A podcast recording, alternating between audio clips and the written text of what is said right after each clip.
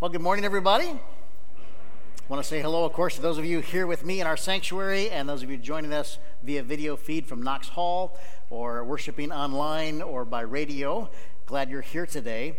I want to say a word about our online ministry and how this year's Thanksgiving offering will be used to expand it. Uh, we started live streaming our Sunday services almost 10 years ago, and now, if you're any, anywhere in the world, if you have an internet connection, you can join the worship at Ward Church uh, on Sunday mornings at 9:30 and 11 o'clock. And really, when we first started live streaming our services, my only vision was that uh, people who could not make it to church because of illness or travel could still stay connected to their home church. And that was the fullness of the vision. And that radio listeners, perhaps we, have been on the radio for 50 years, that some radio listeners might prefer to watch as well as listen. And that was, uh, that was the total of the vision. Um, over the years, though, we've learned a couple uh, things that I did not anticipate, but maybe should have. Uh, I did not anticipate the presence of long term homebound. That we have members of our church who uh, miss church not every once in a while because they have a cold but they can't be here any Sunday because they're homebound due to infirmity or age. And uh, really, I had not anticipated that we would have members joining us online every single Sunday. Also, I had not anticipated the, the fact that first time guests uh, usually check out a church first online before they come to the building. So when we meet a first time guest here in our building, um, odds are that it's not their first time visit, it's their fourth or fifth visit because they have watched us online. And so we've really tried to make improvements to our online stream over the years. I hope those of you that have used the stream have noticed some improvements. However, uh, right now we are only able to broadcast the service where the live preacher is, or really where the cameras are. So right now we live stream uh, the sanctuary service every other Sunday. And then on every other Sunday, it's the Knox Hall service that gets pushed out. And, and, I, have asked uh, our tech team if there's a way that we could do both. And uh, up until now, the answer has been yes, but it, it's going to cost a lot. We, we have to uh, build a new control center, and, uh, and it would be hundreds of thousands of dollars. But thanks to advances in technology, this is now possible with just a few changes of equipment and some more cameras. So this year's Thanksgiving offering, our Thanksgiving offering are always designated toward a project, and this year's Thanksgiving offering will go to the online ministry, uh, primarily to buy these cameras and equipment so that we can live stream both services every Sunday. And so in the future, you'll be able to tap onto the website and it will replicate click here to enter the sanctuary, click here to enter Knox Hall. And for our homebound, long term homebound, or temporary people who miss, or first time visitor, they will be able to see our church, experience our church as we are. So if you want to make a gift to the Thanksgiving offering, please use the Thanksgiving envelope that was mailed to you if you're a regular attendee, and you can put that gift in anytime, any Sunday, any day. Uh, and just if you use that envelope, we'll know it goes to the Thanksgiving offering. And here's a little secret you don't have to actually use the offering envelope. Uh, if you just write very clearly in the memo line, Thanksgiving offering, then uh, the folks that go through those will make sure that's credited to the correct area. Uh, this would be a good time for us to show our appreciation to the volunteer camera operators and the tech team who make that live stream ministry possible. Can we thank them for their work?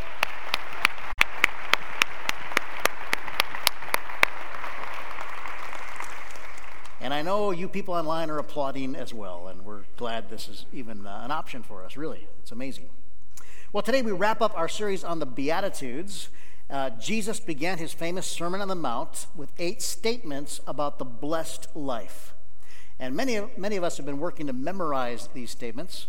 And uh, I'm going to ask everybody to stand as we read these one final time in this series. There in Knox Hall as well. Would you please stand to your feet if you're able? This is not just the scripture reading of the day, this is your quiz. And uh, some of you by now, you, you could say these statements with your eyes closed. And if you want to try it, give it a shot. Uh, I'm, I'm going to read it from the screens myself, but uh, uh, so let's read together for the, for the final time as part of this series the words of Jesus from Matthew's Gospel, chapter 5. Now, when Jesus saw the crowds, he went up on a mountainside and sat down. His disciples came to him, and he began to teach them Blessed are the poor in spirit, for theirs is the kingdom of heaven. Blessed are those who mourn, for they will be comforted. Blessed are the meek, for they will inherit the earth. Blessed are those who hunger and thirst for righteousness, for they will be filled. Blessed are the merciful, for they will be shown mercy. Blessed are the pure in heart, for they will see God. Blessed are the peacemakers, for they will be called children of God. Blessed are those who are persecuted because of righteousness, for theirs is the kingdom of heaven. Blessed are you when people insult you, persecute you, and falsely say all kinds of evil against you because of me. Rejoice and be glad, because great is your reward in heaven. For in the same way they persecuted the prophets who were before you. Friends, this is the word of our Lord. You may be seated. Well, we have said that the Beatitudes are counterintuitive and countercultural. They're counterintuitive because they run against the ways we normally think, and they're countercultural because they run against societal norms. The Beatitudes violate our mental map of reality. Psychologists say that all of us have these mental maps that we use to navigate and understand the world around us. These mental maps are normal and necessary, but it's possible to have an inaccurate mental map. And a mental map that does not reflect reality can lead to all kinds of problems. I want to give you a definition of reality this morning uh, before I do, I kind of want to prepare you for this definition by asking you to watch this very, very brief video. Let's watch.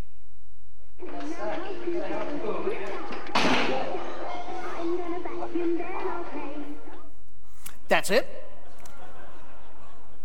And here's the definition of reality from Dallas Willard reality is what you run into when you're wrong. Reality is what you run into when you're wrong. Let's watch that video again, this time in slow motion, and this time sh- just for our pure enjoyment. Um, this guy has no idea that his mental map of reality is incorrect, and he's about to find out in a very sharp way. Let's watch that again.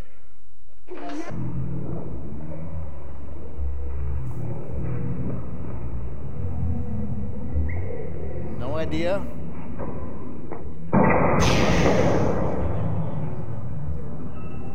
All right. Ah, listen, I feel that way sometimes.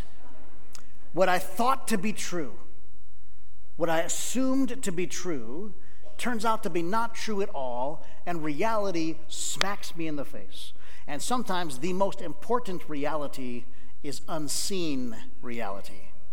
We all have a theory of reality. I have this mental map and my mental map generally tells me that if I want the blessed life, if I want a good life, then people need to like me. They must respect me. They must do what I want them to do. Uh, my kids must get the right kind of grades, the kind of grades that everyone respects and that they will attribute uh, to my genetic superiority and fine parenting. Uh, you know, my boss must give me raises. My friends must sing my praises. My neighbors should write thank you notes just for the opportunity they have to live near me. And then I smack into reality. We realize that our mental map is flawed. This is how I feel sometimes when I encounter Jesus. I realize that the way I have viewed my world, the way I have viewed God's kingdom, is wrong. It's just wrong. Jesus says that when people mistreat you, when they insult you, when they're mean to you, when they think poorly of you, you can be blessed inside the kingdom of heaven. I want to look again at the exact words of Jesus. We read them earlier, but here they are again. Jesus said, Blessed are those who are persecuted because of righteousness for theirs is the kingdom of heaven. Blessed are you, Jesus said, when people insult you, persecute you, falsely say all kinds of evil against you because of me, rejoice and be glad, because great is your reward in heaven. For in the same way they persecuted the prophets who were before you. Now, when Jesus said this, his followers were not being persecuted, they were largely ignored, but Jesus knew that persecution was coming. And that's exactly what happened. We know today, it's a matter of history, that people began to say that they had seen Jesus alive after he had died, that they had seen him, talked with him, ate with him. Uh, and not just a few people, but hundreds of people reported this. And as you can imagine, this drew a lot of attention. And in fact, lots of people gave their lives to become followers of, of the way, become followers of Jesus. Uh, now, there were skeptics, of course, who said it's just hallucinations. Uh, and then other people would say, well, how could hundreds of people share the same hallucination? And then authorities begin to wonder what they would lose power wise in this. People often evaluate something new based on not on what they will gain, but on what they will lose. And so the authorities begin to persecute the followers of Jesus, uh, throwing them in jail, causing physical harm to them. And many of the followers of Jesus just fled the country. They scattered all around the world, which actually turned out to be very good for the world because they brought the gospel of Jesus everywhere instead of just staying contained in this small part uh, of, of the world. Uh, it could have stayed there, but it's scattered. Now, of course, they didn't avoid persecution. Persecution followed them.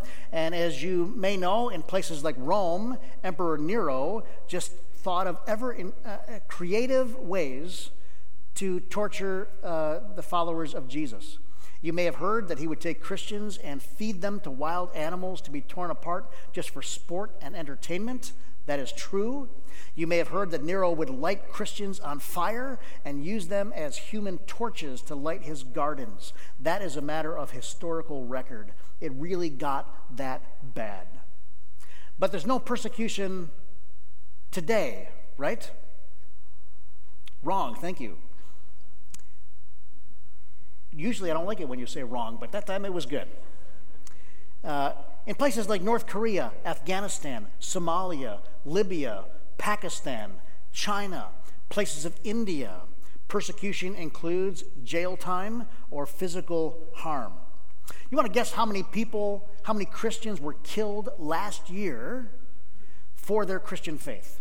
How many Christian martyrs in our world last year alone? Anybody want to venture a guess?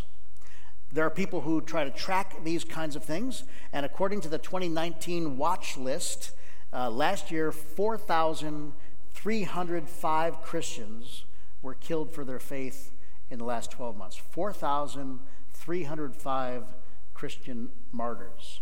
3,150 believers were detained without trial, arrested, sentenced, or imprisoned. Over 245 million Christians live in places in the world where they experience high levels of persecution. And we need to work and pray against this. Uh, th- this is not just a religious issue, this is a human rights issue. And yet, a lot of people have observed, me too, this curious phenomenon that in places of, of the world where persecution is the most intense, Christianity is growing the fastest. And in places where faith is free, uh, Christianity is stagnant or in decline Does that surprise anybody? No, we, we know that where, where the persecution is the most intense, Christians have a, a, more vibrant, deep, resilient faith. And in places where faith is free, it can lead to a more casual kind of belief. There, there are no casual followers of Jesus in China because there it will cost you everything. Uh, I heard a story of a pastor who visited China. He went to encourage the underground church there. And uh, this American pastor said to a Chinese pastor, We American Christians have been praying that persecution would stop for you in China. And the Chinese pastor said, Oh, really? Because we Chinese Christians have been praying that persecution would start for you in America so that your faith would become strong and growing and resilient. So, some observations about persecution today around the world and through history. Uh, what causes persecution? Persecution comes from both truth and misunderstanding. Those early Christians, again, they, they said things like, Jesus has risen from the dead. And when you think about it, that's kind of a weird thing to say. I mean, you and I believe some things that we're going to take some heat for. Uh, how many of you are familiar with the scientific principle that says uh, dead things stay dead? Right? People kind of know that we're going to get some heat for some of our beliefs. Uh, the early believers believed there was one true God. And they said that in the midst of a very pluralistic society in the first century. There are things that you and I believe too that we're going to take some heat for. But they also took a lot of heat for misunderstandings. There was a rumor in the first century that Christians were cannibals, that they ate people at their gatherings. That was the rumor going around the first century about Christians. Where did they get that ridiculous idea? Yeah, some of you saying uh, the, the, Lord's Supper, communion. That, that's what I heard. Those people, when they get together on Sunday morning, they take flesh and blood and they eat it. Total misunderstanding. Uh, rumor in the first century was that the church was anti government.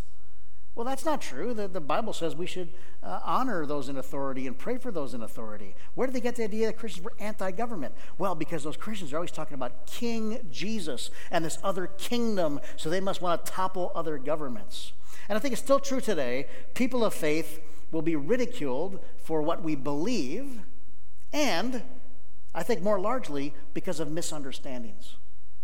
And I don't mind taking some heat for what I believe What's harder for me to deal with is the gross misunderstandings about uh, the Christian faith. When people tell me what they're rejecting, I, I say to them, Well, I would reject that too. But what you're rejecting isn't Christian faith.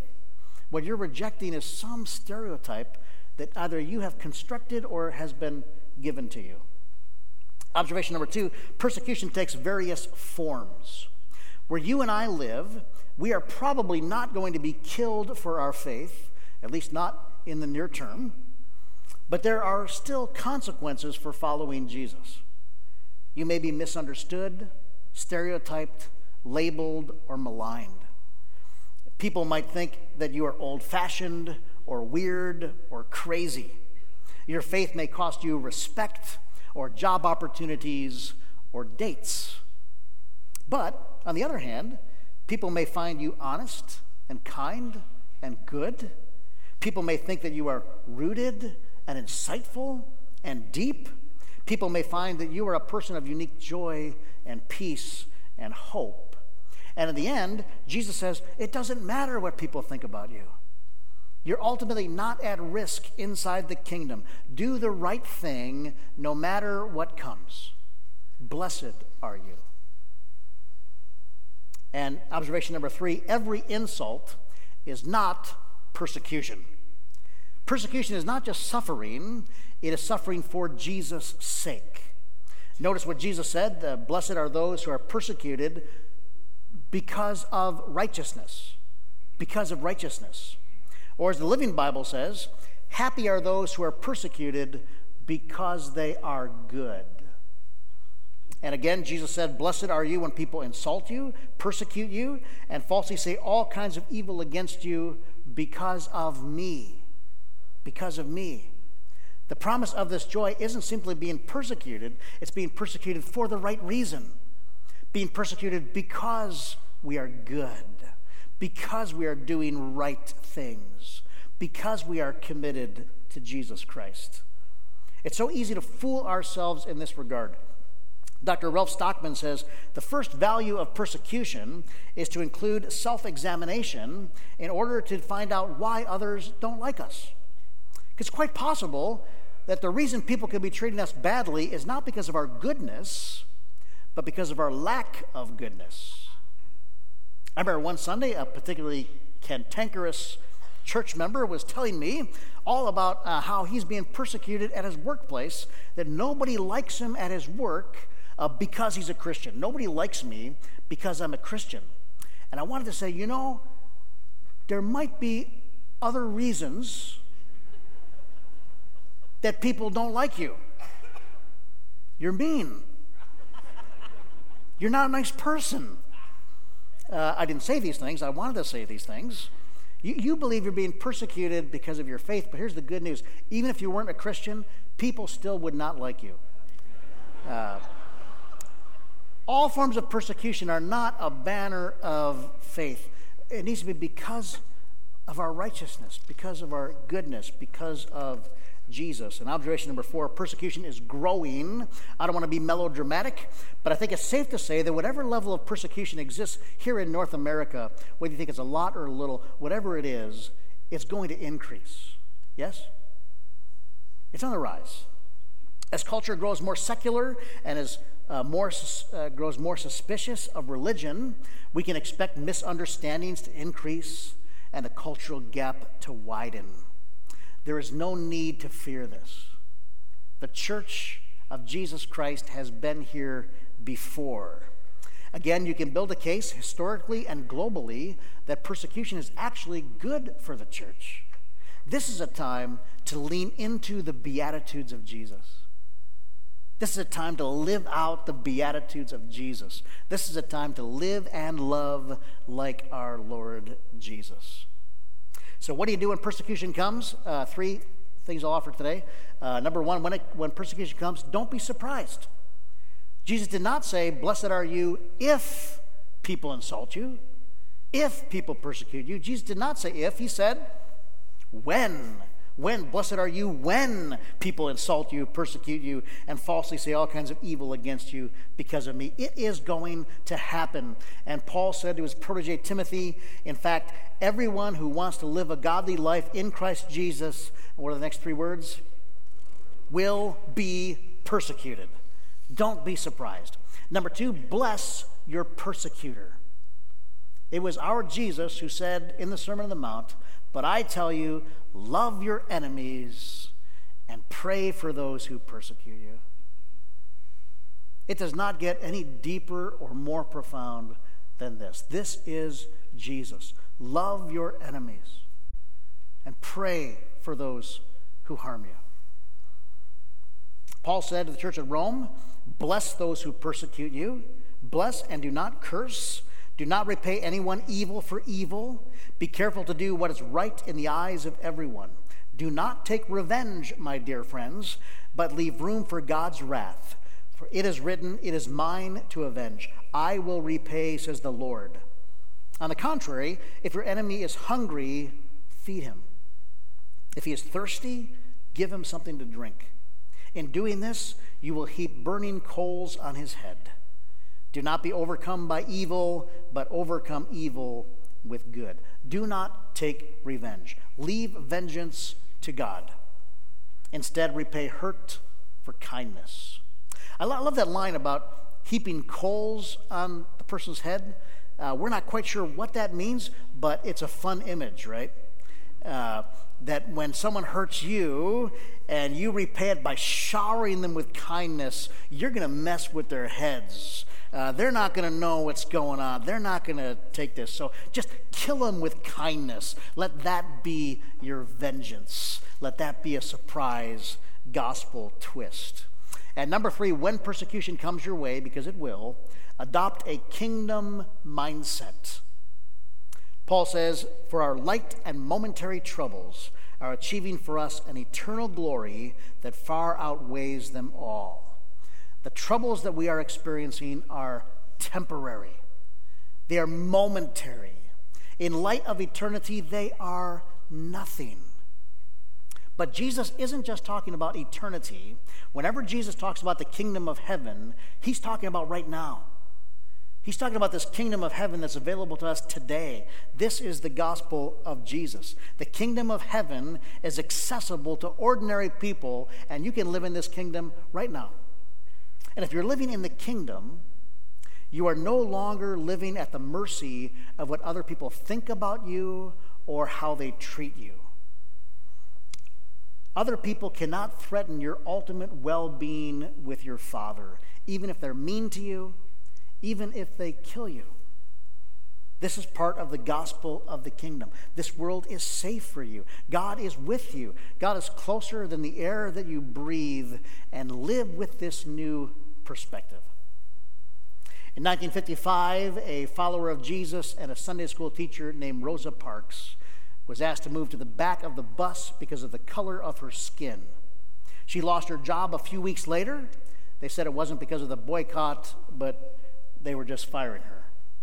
She followed a Savior who said, This world can throw you in jail, they can say mean things about you, but nothing can separate you from the love of God. She was used by God to inspire a nation. When Rosa Parks died, not that long ago, at 92 years of age, she was the first woman to lie in state at the Capitol Rotunda. 30,000 people lined up to pay tribute to the woman who was asked to move to the back of the bus. She had a, a different kingdom in her mind. She had a kingdom mindset. She had a different mental map. And now you and I live in the kingdom of heaven. So this week, if you feel hurt, do not assume that the person that hurt you intended evil. Stop, reflect, ask God, is there something for me to learn here? Don't repay evil for evil, don't repay insult for insult. Overcome evil with good. I told you earlier in the series that one author said this word beatitude or blessed uh, could be translated, you are on the right road. You're on the right road. And this beatitude in particular, when persecution comes, you will know in an odd way that you are on the right road. Blessed are you, said Jesus, when people insult you, persecute you, and falsely say all kinds of evil about you because of me. Rejoice and be glad, because great is your reward in heaven. For in the same way they persecuted the prophets who were before you. Really? Do you believe it yet? See, for Jesus, these were not just words. Jesus was the living kingdom in our midst. Jesus was persecuted his whole life long. Herod tried to kill him when he was a baby. His family had to flee to Egypt when he was a boy. When Jesus gave his very first sermon, recorded in Luke chapter 4, the congregation was so mad they wanted to stone him. Right? I've never had that happen to me, even on an off Sunday. He was accused of being a drunkard and a glutton. He was called a half breed and a Samaritan. People said he was in league with the devil. Judas betrayed him. Peter denied him. The religious leaders hated him. The crowds mocked him. The soldiers beat him. The, the Romans crucified him. This, this is Jesus. Ask yourself the question what other historical figure has been portrayed as the victim of more insults, more slander, more hostility, more rejection, greater shame, deeper failure than this one who said, Blessed are you? We're told that when Jesus was hanging on the cross, the crowds mocked him using his own words. This man's supposed to be a savior. He saved other people. Save yourself. And I wonder if anybody in the crowd that day thought to themselves, Blessed are you when people insult you. Because Jesus did not look very blessed hanging on the cross. That's the way the world operates. Somebody hurts you, you hurt them back. And yet Jesus on the cross said, Forgive them, Father, for they know not what they do. In a you hurt me, I hurt you back world, Calvary, death, was supposed to be the end. But this time it was different. Calvary was the beginning. Will you pray with me? God, we thank you for Jesus, for his life, his compassion, his love, his truth, his death, his resurrection, and his presence with us now. We thank you for this time we have had to meet with Jesus on the mountain and to learn from him. His Beatitudes reveal a new and unexpected reality a present and a future kingdom. And we confess both our delight and our confusion. How can it be? This amazing love that has no limits, no barriers, no exhaustion, no end. Help us to lay down our preconceived notions, embrace divine mystery, and enter into the kingdom of heaven for which you have granted access. We are forever grateful. And this we pray in the name of Jesus, our Savior. And all God's people said, Amen.